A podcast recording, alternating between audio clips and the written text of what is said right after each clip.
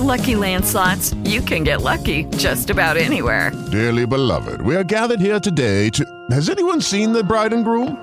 Sorry, sorry, we're here. We were getting lucky in the limo and we lost track of time. No, Lucky Land Casino, with cash prizes that add up quicker than a guest registry. In that case, I pronounce you lucky. Play for free at LuckyLandSlots.com. Daily bonuses are waiting. No purchase necessary. Void where prohibited by law. 18 plus. Terms and conditions apply. See website for details. With the Lucky Land Slots, you can get lucky just about anywhere. This is your captain speaking. Uh, we've got clear runway and the weather's fine, but we're just going to circle up here a while and uh, get lucky. No, no, nothing like that. It's just these cash prizes add up quick. So I suggest you sit back, keep your tray table upright, and start getting lucky. Play for free at LuckyLandSlots.com. Are you feeling lucky? No purchase necessary. Void where prohibited by law. 18 plus terms and conditions apply. See website for details.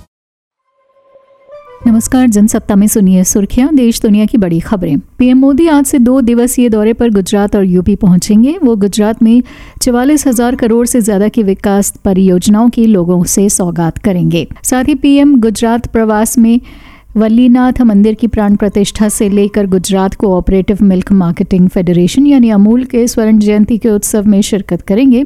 वहीं PM Modi Varanasi के दौरे के दौरान तेरह हज़ार करोड़ से ज़्यादा की विकास परियोजनाओं का उद्घाटन और शिलान्यास करेंगे। एमएसपी समेत अपनी तमाम मांगों को लेकर किसान दिल्ली चलो नारे के साथ दिल्ली कूच करने की हर संभव कोशिश कर रहे हैं।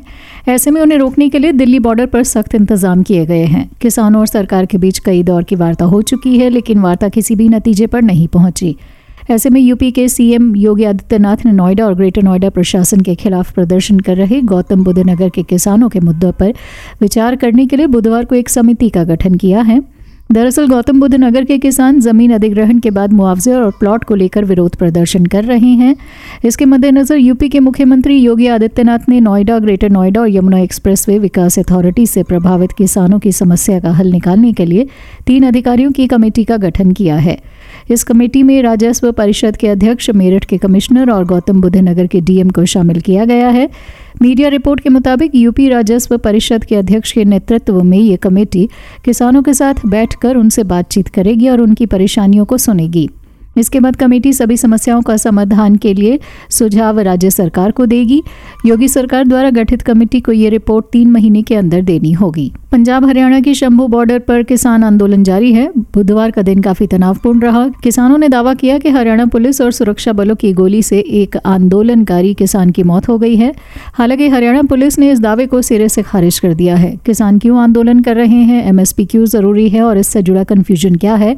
क्यों पंजाब के ही किसान कर रहे हैं विरोध? ऐसे ही कुछ सवालों पर जनसत्ता डॉट कॉम के साथ सामाजिक कार्यकर्ता योगेंद्र यादव ने बातचीत की। न्यूनतम समर्थन मूल्य पर कानूनी गारंटी की मांग को लेकर शंभू और दाता सिंह वाला बॉर्डर पर डटे किसानों ने बुधवार सुबह ग्यारह बजे दिल्ली कूच करने की कोशिश की। इसके जवाब में हरियाणा पुलिस और अर्ध सैनिक बलों ने आँसू गैस के गोले दागे और रबड़ की गोलियाँ भी चलाई। इसी बीच विरोध प्रदर्शन कर रहे किसानों के साथ बातचीत में सरकार के डेलीगेशन का नेतृत्व कर रहे कृषि मंत्री अर्जुन मुंडा ने बुधवार को दिल्ली के कृषि भवन में एक किसान कॉल सेंटर का उद्घाटन किया।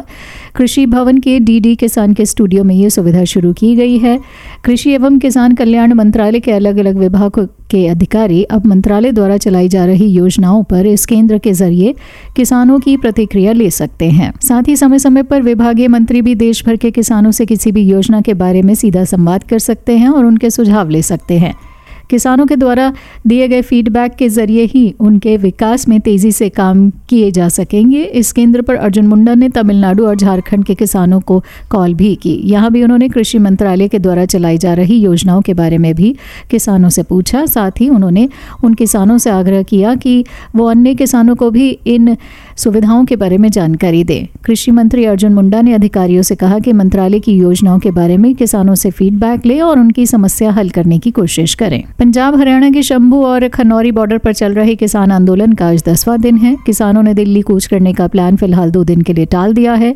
किसान नेता सरवण पंधेर ने कहा कि अब हम दो दिन आगे की रणनीति बनाएँगे, तेईस फरवरी को अगला फैसला लिया जाएगा।